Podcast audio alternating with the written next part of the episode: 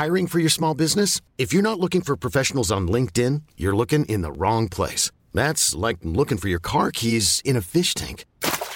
LinkedIn helps you hire professionals you can't find anywhere else, even those who aren't actively searching for a new job but might be open to the perfect role. In a given month, over 70% of LinkedIn users don't even visit other leading job sites. So start looking in the right place. With LinkedIn, you can hire professionals like a professional. Post your free job on linkedin.com slash achieve today. Bonjour à toutes et à tous. Et on se retrouve aujourd'hui pour un nouvel épisode des Manchester Series. À l'occasion de la sortie du nouvel album de A Certain Ratio, 1982, paru le 31 mars, on reçoit le groupe iconique que l'on connaît pour avoir émergé de la scène post-punk de la fin des années 70, avant d'être propulsé dans le tourbillon de l'Hacienda. Mais contrairement à bon nombre d'artistes qui cherchent encore et encore à recréer ce son et cette énergie, A Certain Ratio est plus avide d'aller de l'avant que jamais, explorer des territoires différents et expérimenter et échanger. Alors qu'ils entament leur cinquième décennie de carrière, ils ne sont pas prêts de faire une pause. Après la sortie de ACR Loco en 2020, trois EP sont parus l'année suivante, avant pour eux de partir sur la route pour une tournée extensive, dont plusieurs dates en France sur lesquelles on reviendra lors de l'interview. Imprévisibles, ils réussissent un coup de force avec un nouvel LP multidimensionnel qui se fiche des barrières de style et incorpore une dimension électronique autant que jazz ainsi que des influences latines fortes. C'est un album qui fait référence aux rencontres, aux lieux, à la musique et aux rêves de l'époque et qui les utilise comme matériaux bruts pour construire du nouveau plus que dans un élan nostalgique. Jess Kerr, Martin Moskop et Donald Johnson sont rejoints par un bon nombre de musiciens dont la jeune et talentueuse Hélène Bessabdi au chant, mais aussi de furtives apparitions avec les synthés de Emperor Machine, qui a ouvert pour eux en 2021, du rappeur mancunien Chunky, ainsi qu'un sample du regretté batteur de génie Tony Allen. Un peu comme cette série d'émissions pour Tsugi Radio, ils veulent toujours repousser les limites qui définissent les idées que l'on se fait de la musique de Manchester. Alors on vous propose une émission un peu différente ce mois-ci on a voulu jouer l'intégralité des titres et discuter de l'écriture, de leurs ambitions, mais aussi de revenir sur ces deux trois dernières années. Et c'est Lee Andrews qui mène l'interview avec l'un des fondateurs du groupe, Martin Moskrop. Cool. Thanks so much for joining us, Martin. Hello, Lee. So, before we go through the new album, we're going to have a playback of the album track by track. I just wanted to revisit the last couple of years. So in 2020, you released ACR Loco, and it seems like you've been very busy since then. I did spot a couple of releases that came after that as well. Do you, do you want to tell me about the the recording process around that? Okay, so when we did Loco, b- before we did Loco, we were doing loads of reworks for people, and we were in the studio all the time. Um, recording and and these reworks that we were doing were sounded really good. So we thought why are we doing all this stuff for other people? So we just started recording and that's how loco came about. But on the day the we finished loco on one weekend and then the following weekend we started doing epa because we had we had 3 days booked in the studio so we never actually stopped, and we ended up recording three EPs, which was more than an album's worth of material. And then when we stopped record, finished recording those EPs, we started on 1982. So since 9, 2018, we've never stopped recording. We've never had a break from recording. And we're actually now, we've demoed the album after 1982 and we're recording that in June. So another album's on its way. Well, yeah, it was great to see it come out. You know, it was a it was a really really strong record to return with, and it seems like you've been kind of reinvigorated with touring. Now we spotted that you did a, a tour in France around the time of Loco. How did you find that tour? Where I mean, was there still quite a lot of restrictions after the pandemic, and what was the impact of Brexit on that whole experience? Yeah, well, th- there was still um, pandemic restrictions, and I think that the venues could only have 80% capacity and everyone had to wear face masks. Now, everyone in in France follows that rule, whereas coming from the UK, people just abused the rules. the impact. Of, oh, the good thing about the tour was the fact that in France they hadn't seen any bands from outside of France for over a year. So we, when we went on tour, it was just after the restrictions were lifted. So people were hungry to see uh, stuff from outside of France. So it was great being there at that time. We were really well appreciated. Uh, the impact of Brexit, or Brexit as we call it, it made it really difficult. We had to go jump through loads of loopholes to get over to France. We had to uh, incur extra costs with doing carnet forms. Uh, we had to. The worst bit was coming out of the UK and the red tape that we had to go through to get out of the UK. When we got to France, it was really easy. We got to customs and they stamped our carnet and said bonjour, and that was it. But the difficult bit was getting out of the UK. So, you know, the UK have imposed their own restrictions on themselves, and it's particularly hit the music industry hard because apparently the government were, the UK government were offered freedom to roam for artists and they turned it down because they didn't want it. So it's made it really difficult for smaller bands to go to Europe now. If you're a big band like Coldplay or something shit like that, then you can go to Europe as much as you want. But if you're at that level that we, the bands that used to really rely on European gigs, it's very difficult for them now. So yes, it, it, it was a successful tour. It was really good going to all those places in Brittany and Paris and all over France. We did eight gigs, I think, and it went really well. Fantastic. Well, I remember seeing bits of footage and a couple of the shows, and uh, yeah, it looked uh, as tight as ever. Now, let's move on to the new album. We're going to play track one to begin with, which is called Samo. We'll play that now, and then we'll have a little bit of a chat after it's played.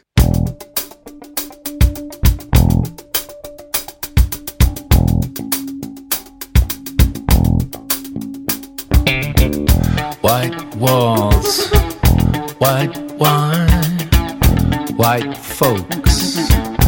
All the time. Life crawls inside. Like hope, white crime. Another day, another dime,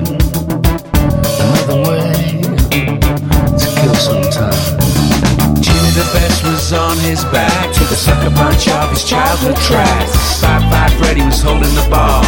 Never can have too much fun. Bow like this with all the big money. Same old says, not tonight, honey. Jean Michel and Andy was right. All you mothers were too uptight.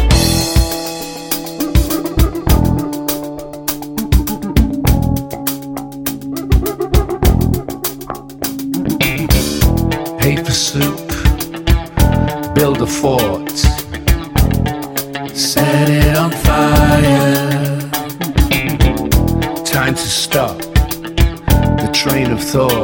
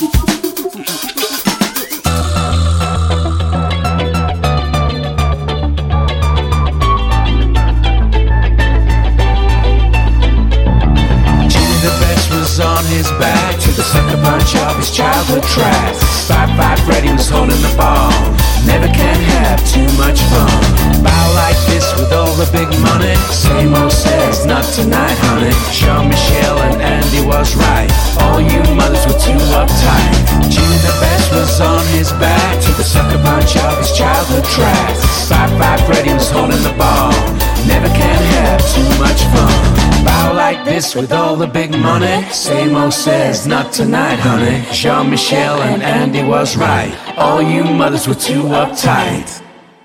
So that was Samo. Killer, killer track to open the album, and it really vividly brings to mind New York in the early 80s, all the Jean Michel Basquiat references. What was the initial inspiration there? Why Jean Michel Basquiat? Why that art scene of New York? I mean, was that like a group decision, or was it one of you that was particularly, you know, influenced by that? Okay, so the the track originally started out in this studio where we are now, and Jez came round here one afternoon and he said, "I want to do a tune like Talking Heads," and he'd just heard a Streets record on the radio, and he really liked the drum beat on that. So he had the beat in his head, and I programmed the beat into the drum machine, and then he played the bass line, which is the dum you know, the simple on the one note, which was very much like Tina Weymouth. So the working title for that song was Talking Heads for ages. And then I put the keyboards and the guitar on, and Donald added the drums. So we had this brilliant musical track with no lyrics yet. And at the time, because that's how we tend to work, we make the music first and then we put the lyrics on top of that. And then at the time, Jez, he's an artist himself. He, he, he loves painting and he's just totally infatuated by Basquiat. So he'd been reading and watching a lot of videos about his art. And that's how the lyrics to the song came about, mixed with our experiences of New York in 1980 and watching the birth of hip hop. Because in 1980, the first time we went, I think it was the first time, might have been the second, we saw Afrika Bambaataa doing their very first gig on Manhattan. They'd only played in the Bronx before, and we saw all these uh, breakbeat dancers. And we were just like smothered by all this new music. And we were hearing it on the radio. And it's uh, it, you know Jez's lyrics are a sort of flashback to those times and the chorus is is really inspired by Blondie rap the Rapture in in that sort of style um, and and the guitar riff on the chorus is very much in the style of those hip hop records in the eighties. So it's quite funny, really, because as soon as we released that single, the BBC started the the story of hip hop program, uh, which had a lot of the stories of the stuff that we experienced when we first went there. Yeah, so for for, for a song starting out as a as a nod to Talking Heads, it then ended up as a nod to artists, graffiti, hip hop, the whole thing really, the whole New York bundle. I mean, you can really hear that imagery kind of come through, you know, it's so strong. Right, we're going to move on to track two on the album, which is called Waiting on a Train. We're going to play that now, and then we're going to have a little chat. Um, we'll talk about Alan, um, the vocalist, on it uh, after we've played the tune.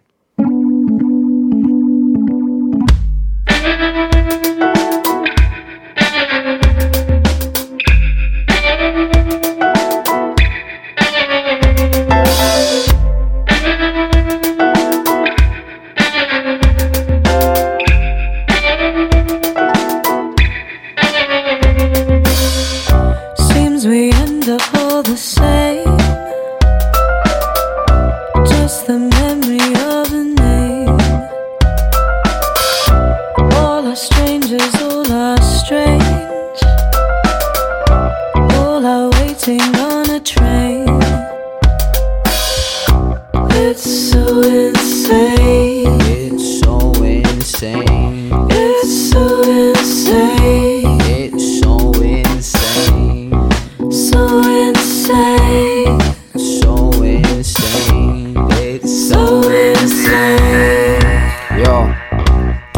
Spirit dancing, I sniff a madness. Question and chaser, sink full of answers. Loved by a stranger, choked by the anger. Life at the station, waiting for patience. No one's reflecting, we're all reflections. Purse full of changes, then make some changes. Come land a spaceship, let's go escaping. Drugs make it easy, fly far away from.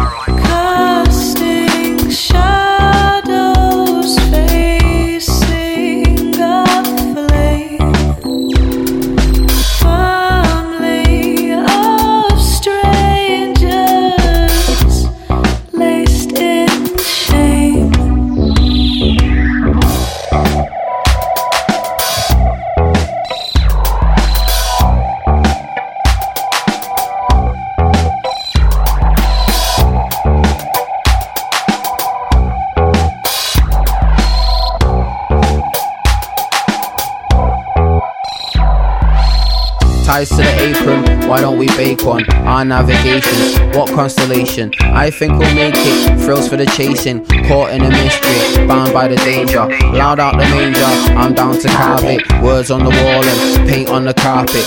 Steps get it started, let's get it charted and get embarking. Mind how you go though. Stars collapse and planets fall.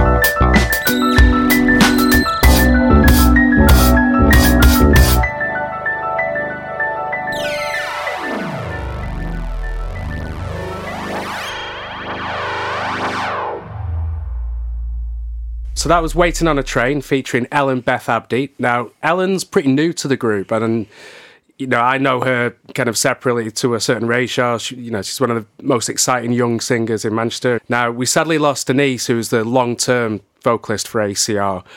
Um, how did you come across Ellen, and how did you decide to slot her into?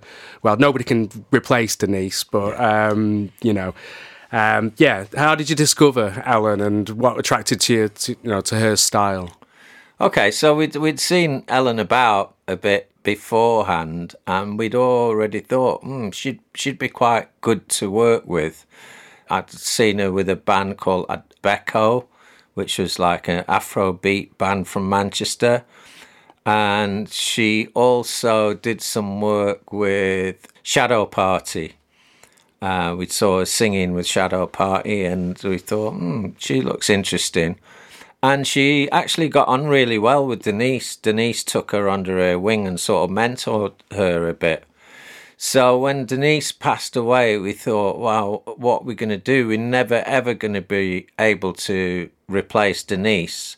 And we didn't want to replace Denise. We wanted to get someone who was totally different to Denise, who could fill her shoes but be someone in her own right and Ellen was the perfect person for that. Um, uh, we the first recording we tried her out on was Afro Dizzy, and she actually wrote all the lyrics for Afro Dizzy herself. I sent her the the track, and she came back with some humming some ideas, which sounded really good. And then we went in the studio, and she wrote all the lyrics, and it, it turned out really good.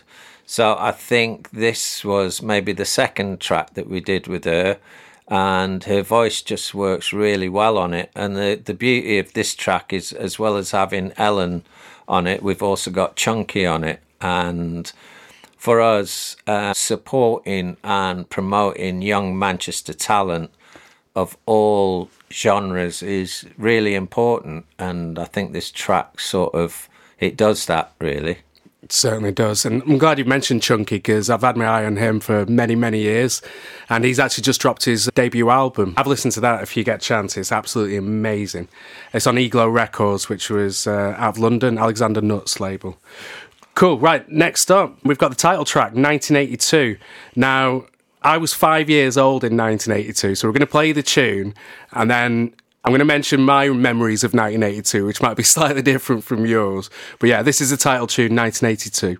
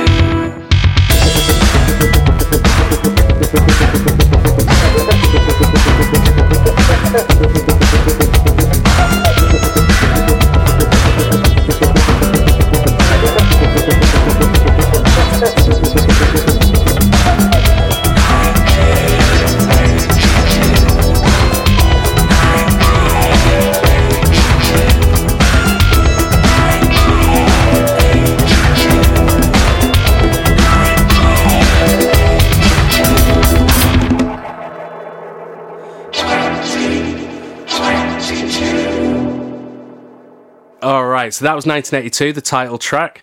Now, I was actually five years old in 1982, and it's pretty much the start of my musical memories. My auntie was one of huge influence on me, and she always had a lot of soul and a lot of disco records. And along with my older brother, introduced me to like electro and break dance, kind of early hip hop. I think 82 was definitely the earliest memories I've got of dance music and of black American music. Now, my experience was obviously very different as a child. Um, where were you in 1982? You mentioned that you went to New York in 1980 for the first time, and I believe around that time you were still based in Hulme and Yeah. and whatnot. So, So- tell me about the year itself. So we were living on a council estate in the centre of Manchester called Hulme.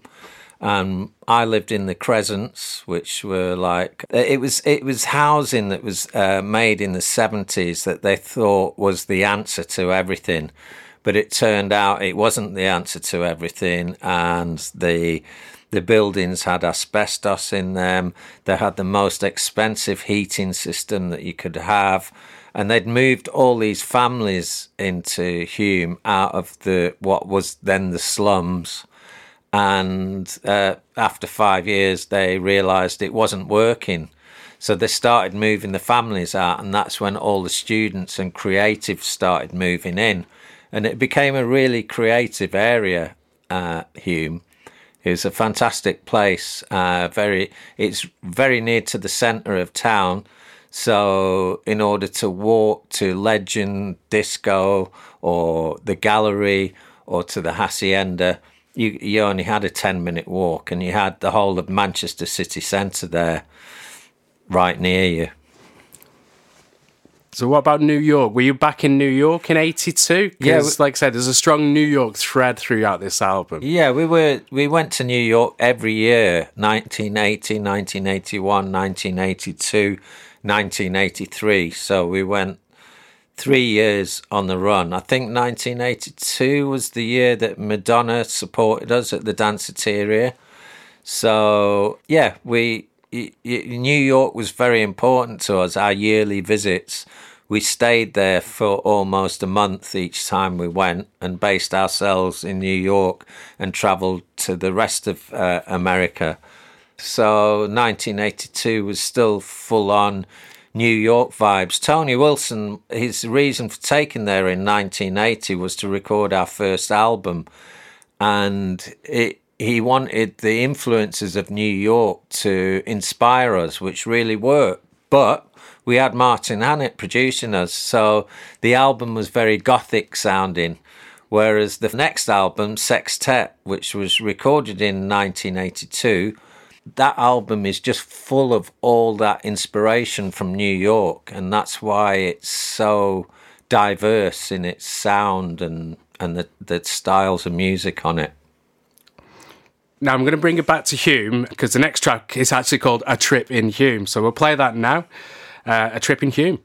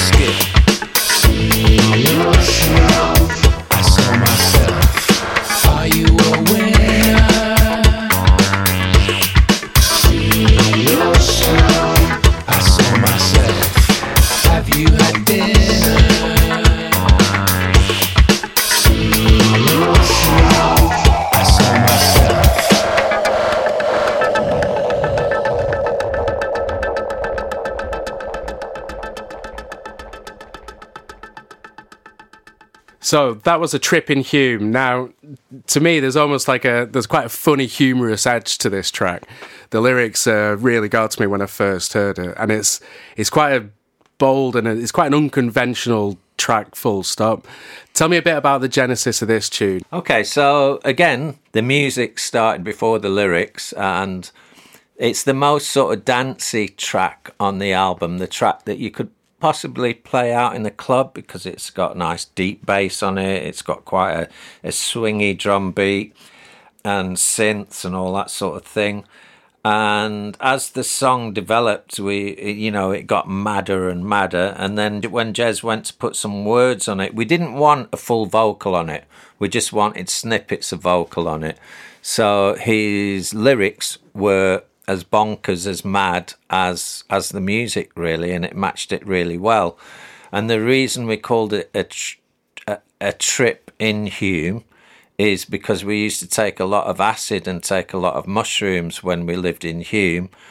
And the song really, the outcome of the song reminded us a little bit about tripping and when we used to listen to music when we were tripping and how music always sounded so mad. So it's got a bit of that vibe going on. Now, the next track is personal highlight of mine on the album. It's called Tombo in M3. Now, it, the whole the album as a whole is, is to me it's very bold, it's very ambitious, it's unconventional, which is something that you've been doing, you know, all your career. But yeah, I want to play this track next, Tombo in M3.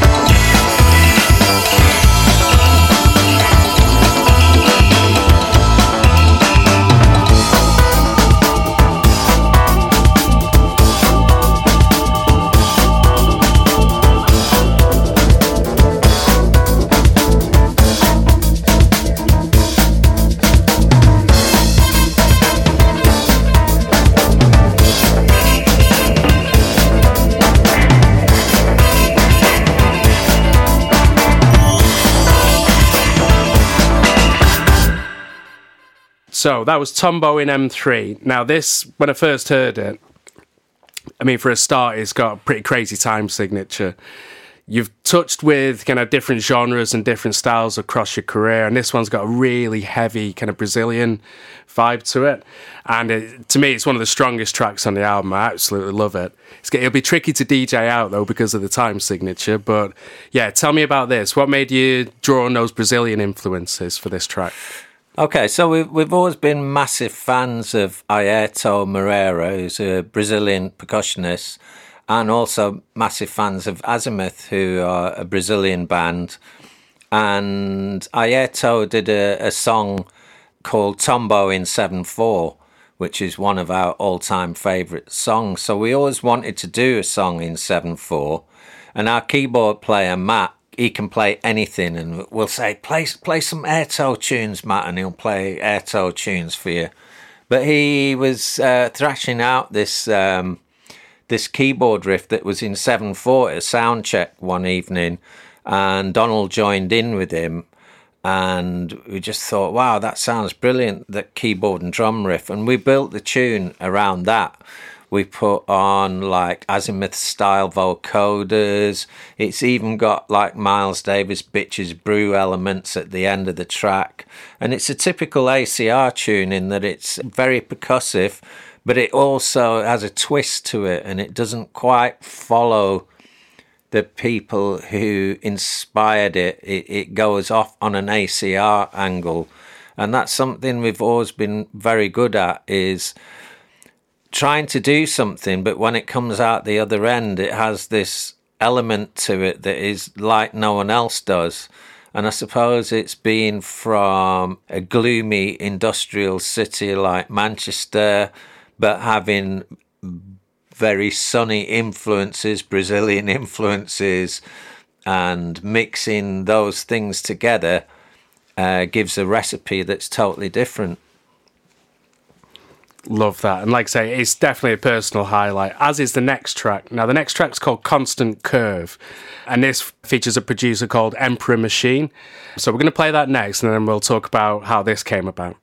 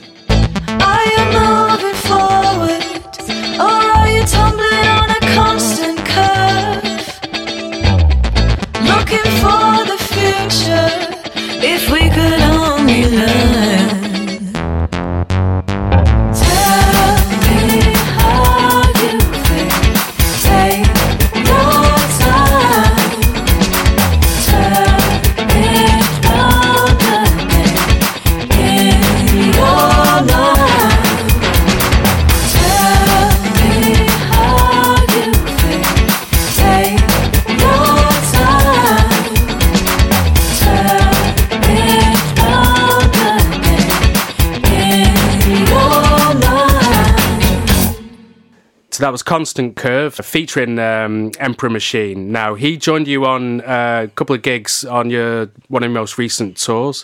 For those of you don't know, he's been quite an active producer on uh, the dance music circuit for many, many years under many different names. Uh, one of my personal favourite producers. Uh, how did this collaboration come about, and how did you end up connecting with him to uh, to get him to support on the tour? Well, Andy Emperor Machine has always been one of my big favourites, as you well know, Lee. And I've played his records out for years, and I own a lot of or nearly everything he's ever done. And when we did the EPs, we did one EP that was collaborations. And we did a collaboration with Andy where he sent us an idea, and then we added bass, drums, and guitar to that idea, and vocals, and the track was called Emperor Machine so that was the first collaboration we did, and because we'd done that on the EP, we thought we'd follow it on on this album, and we did this track called Constant Curve, which is pretty sort of jazz funky, 80s disco jazz funk. And we thought Andy would sound great on this. So we sent it to Andy, and then he added all his mad analog synths and his mad analog percussion, and the collaboration was born and it turned out really, really good. And he's actually done his own version of the tune as well, which will be coming out shortly after the album, which sounds great as well. But he didn't, he did, it's a remix, but he didn't actually, all he did was take the elements that were there and rebalance them in a way that remixers used to do in the 80s. So he's done it in the style of an 80s remix, and it sounds great. Oh, I'm looking forward to that. I do like I do like that classic disco re-edit, like you say, kind of mm. approach to remixing where they're retaining that original kind of track, but just giving it that tweak for the dance floor. Pu- pushing know. the drums up a bit, EQing them a bit more, exactly. pushing the bass up, pushing the elements, the congas. You know, congas that buried behind vocals, you have them really in the forefront. And they used to just take all the rhythmical elements and make them more prominent. And that's that's what Andy's done a real remix. Excellent. Right, on to the next track. Now, the next track is called Afro Dizzy, and this was actually the lead single, I believe, that came out a few weeks back before the album release. And this has got a heavy Afrobeat Fela Kuti kind of vibe. I believe it's uh, the drum pattern is actually a sample of Tony Allen, who um, sadly left us a few years back. So, yeah, this is Afro Dizzy, and this also features Ellen Beth Abdi on vocals.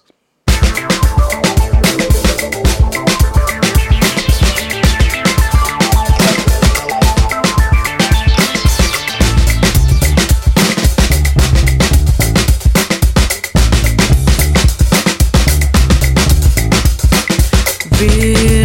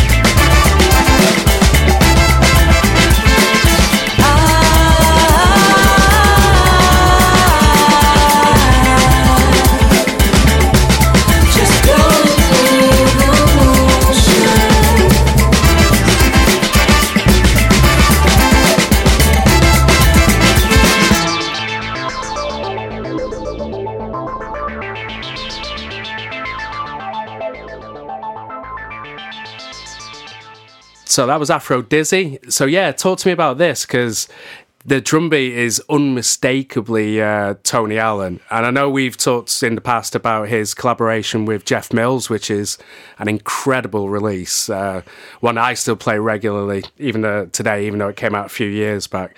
How did this track come about? How was the, the production kind of, what was your in, initial thoughts about coming to this tune? Okay, so it, it was the week that Tony Allen actually passed away and we'd we'd been talking about the possibility of getting Tony Allen to play remotely on one of our tracks. And when we found out he'd passed away, obviously that opportunity had slipped away. So I immediately got online and found a Tony Allen sample pack, downloaded it, and found a really good drum beat on there that was the basis of Afro Dizzy the guitars, bass, keyboards were put on top of that. And then, like I said earlier, Ellen was singing with an Afro beat band from Manchester called Agbeko. And we thought she'd be ideal for the vocal on that. So we sent the track to Ellen and she put the vocals on. And it just turned out really, really good. Yeah, I couldn't agree more. It's such a strong track. I've actually played out a couple of times in DJ sets, and every time I've played it, I've had people coming over like, "What's this? Is this like an, an old tune?" And it's like, no, it's actually like brand new. Yeah, so yeah, it really works well. Yeah, it was. Uh, we'd we'd been trying really hard over the last few years to get on the playlist at BBC Six Music, and we were getting a bit despondent that they weren't picking up on any of the really good things that we were doing. And when we found out in January that this had got on the playlist, we were really made up because, you know, it's really important to get you music on the radio because it helps sell gigs, it helps sell records, and it, it's just sort of that acceptance, really. And it's the first track off the album that really got recognition, which is good. Right, we're going to move on to the next track now. This one's called Tier 3, and it begins with an 808 drum machine pattern. For the kind of nerds out there, you probably know that the 808 drum machine came out in 1982. So we're going to play this tune, Tier 3, and then we'll talk about its production and a bit more into like technology in general.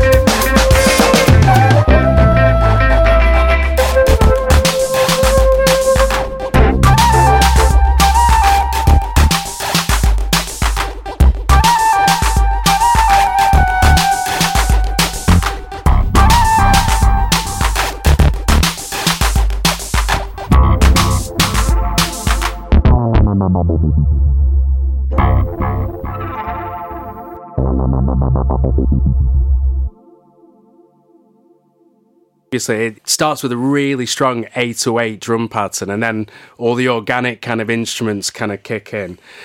Talk to me a little bit about the production of this, but also I'm interested in how you've used technology over the years, because when you started, it was very much that kind of post punk kind of sound, and you've evolved in so many different ways. Has technology always been interesting to you? Has it always been part of the ACR sound? And this track in particular, you know, it's a quite strong example of that. So, how does tech fit in with your songwriting?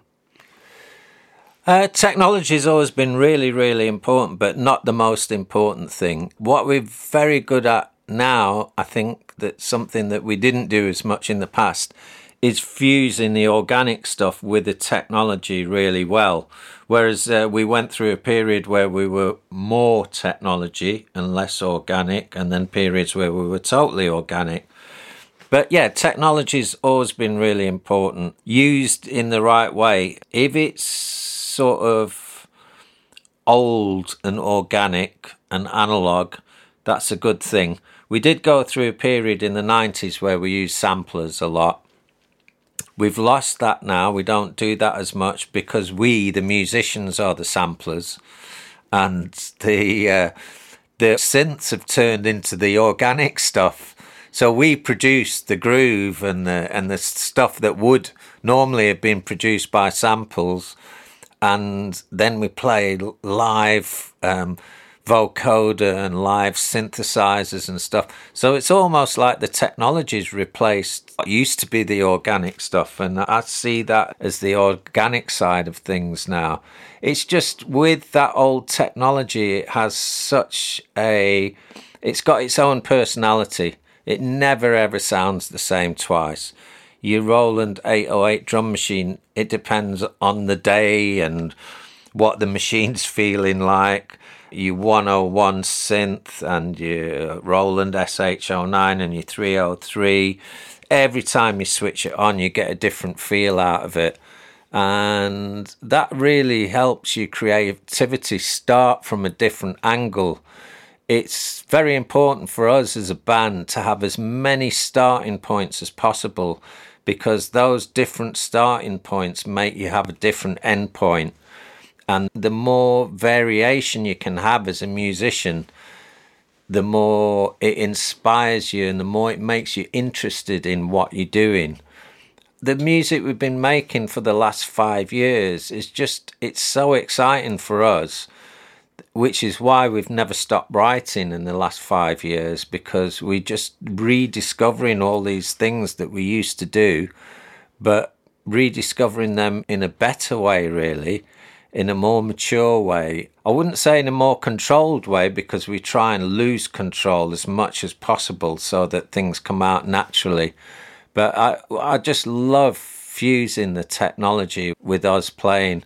The, the main elements of the band will always be drums, bass, and guitar or, or, trumpet, and then everything else that's added to that is is what sends it in a different direction, really.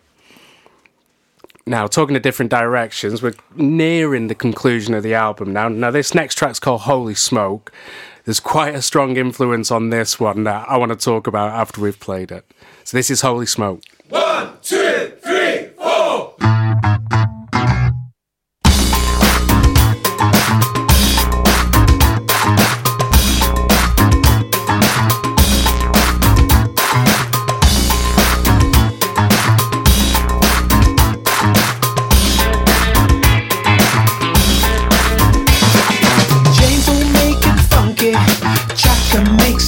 right.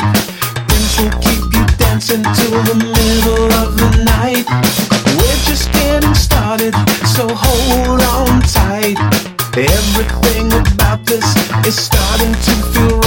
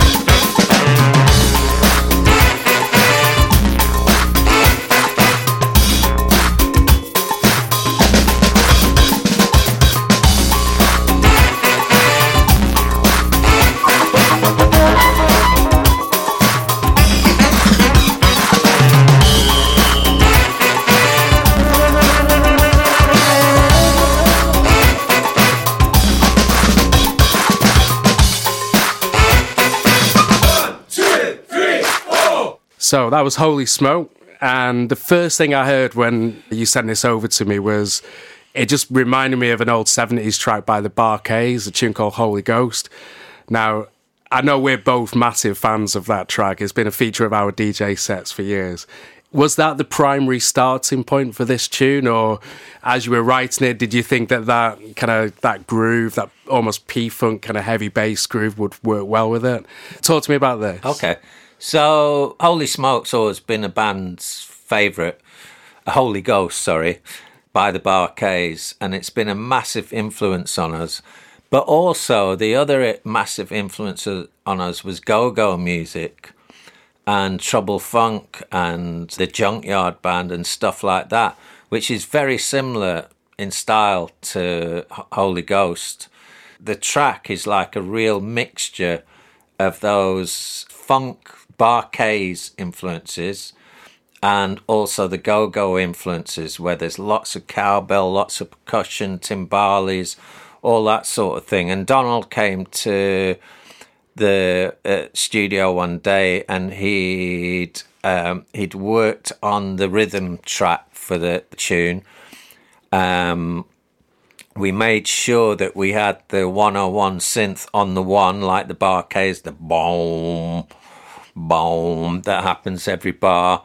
And we made sure we put all the, the go go cowbells and timbales and stuff and and Donald's vocal on top of that with the guitars and bass.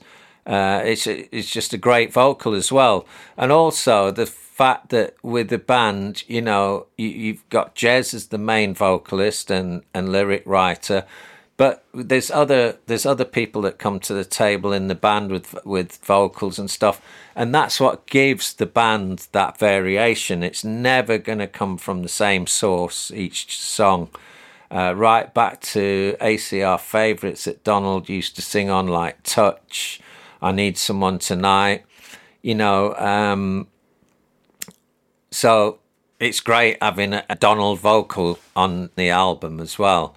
And it's such a great track. Yeah, I really like that one. Yeah, me too. It's such a groove. Now, we're leading on to the last track on the album, The Ballad of ACR. Now, this kind of was a real surprise to me when when I heard this. It was not what I was expecting at all. Um, I'll, I'll play the track now, and then yeah, t- we'll talk about it in a moment. But this is the ballad of ACR.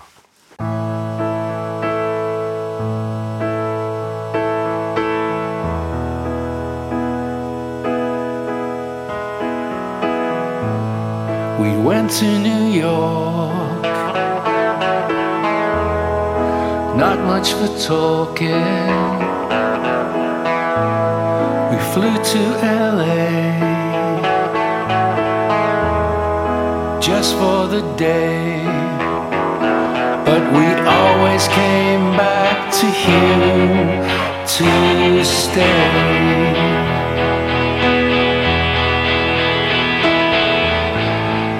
Played on the moon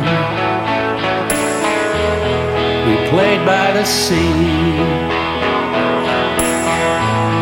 We laid down some roots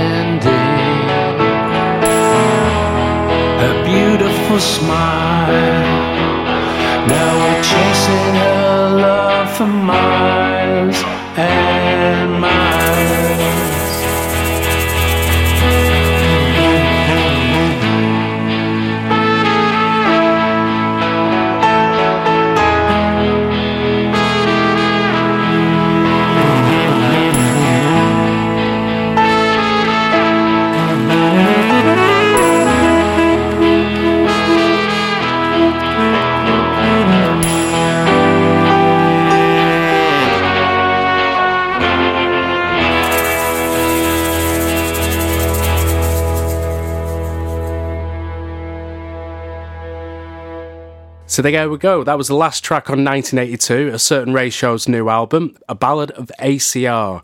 Now, this is almost like a bit of poetry and almost spoken word, and it was a real curveball to me, especially following such a strong dance floor kind of track before it.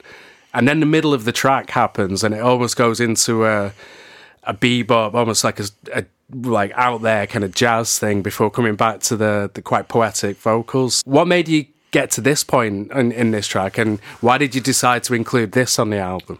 Okay, so Jez came. Uh, he brought his acoustic guitar into the studio one day, which is like a, it's like a little kid's small acoustic, and I think he had three or four strings on it, and he'd uh, he'd he'd written this uh, vocal to you know to these guitar chords, and it's very seldom ACR start a song from a vocal. So Jez came in with the vocal and the guitar chords, and then we built the tune around that. I wanted to make the guitar more Velvet Undergroundy, so put on like this really sort of dirty, jangly Velvet Undergroundy guitar. Um, and we, we got the basis of the tune there with the with the, the vocal elements of the, the tune. Uh, and and then Jez had this idea that he wanted it to go into a free form jazz thing in the middle of the tune. So we we did that, and we got Matt and Tony involved. Matt playing his jazzy piano, Tony on sax, and like you say, it just went into this bonkers, really trippy, free form jazz thing in the in the middle, and then comes back to the song. And when it comes back, it's a verse about uh, about Denise so Jez only written the first verse before it came in the studio, and then we said, right, he had to write the, the, the last verse. And we said, what about having a verse about Denise? And so we got the bit about Denise in there, how important she was, her big smile, her big hugs, all that sort of thing. And uh, when we finished it and we were trying to sequence the album, we just thought this is the perfect ending to the album. Uh, and it, it works really well. Yeah. Definitely does. And like I say, it's a real unexpected one at the end of the record. So that was 1982. Now, that's not the end of the story. Like you said earlier, you guys are constantly writing, you're constantly recording. I've seen that there's a UK tour to support this record, including a gig here in Manchester, which I can't wait for because I can't wait to hear some of these tracks out live. Any plans for any gigs further afield, maybe in France, uh, a bit further down the line? Yeah, I mean, we, we, we really want to go to France again. The thing is, with with gigs, you need to be asked by the promoters. So and the agents. So, any agents, promoters that want to get us out there again, we want to come back to France. We've got an agent in New York currently working on some gigs for us there next year. We want to go to Japan again next year.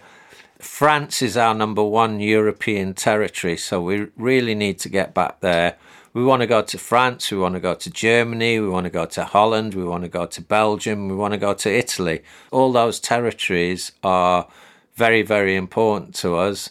Very difficult with music at the moment because of, um, you know, worldwide inflation, the war, Brexit, all these elements that have made it more difficult for artists at the moment And the pandemic, of course, we need to get out of that cycle and back into where we were in 2019 again.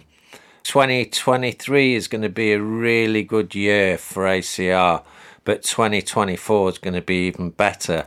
So I think we will see everyone in France in 2024. Amazing. I'm sure everyone's really looking forward to that. And yeah, plenty more to come from A Certain Ratio. If you enjoyed what you heard, um, the mix that you did previously for us for the Manchester series, that's online with featuring a DJ mix from yourself and Ellen. So dig that out if you missed that a while back. That's up for replay on all uh, Sugi Radio's uh, online platforms. But yeah, thanks so much for your time and uh, good luck with the tour that's upcoming. And uh, yeah, can't wait to see what comes next from the ACR. Thank you. Nice one, Lee. J'espère que vous avez autant apprécié cette émission qu'on a eu à l'enregistrer. Et on se retrouve le mois prochain pour un nouvel épisode. Even on a budget, quality is non-negotiable. That's why Quince is the place to score high-end essentials at 50 to 80% less than similar brands. Get your hands on buttery soft cashmere sweaters from just 60 bucks, Italian leather jackets, and so much more. And the best part about Quince, they exclusively partner with factories committed to safe, ethical, and responsible manufacturing. Elevate your style without the elevated price tag with Quince. Go to quince.com slash upgrade for free shipping and 365-day returns.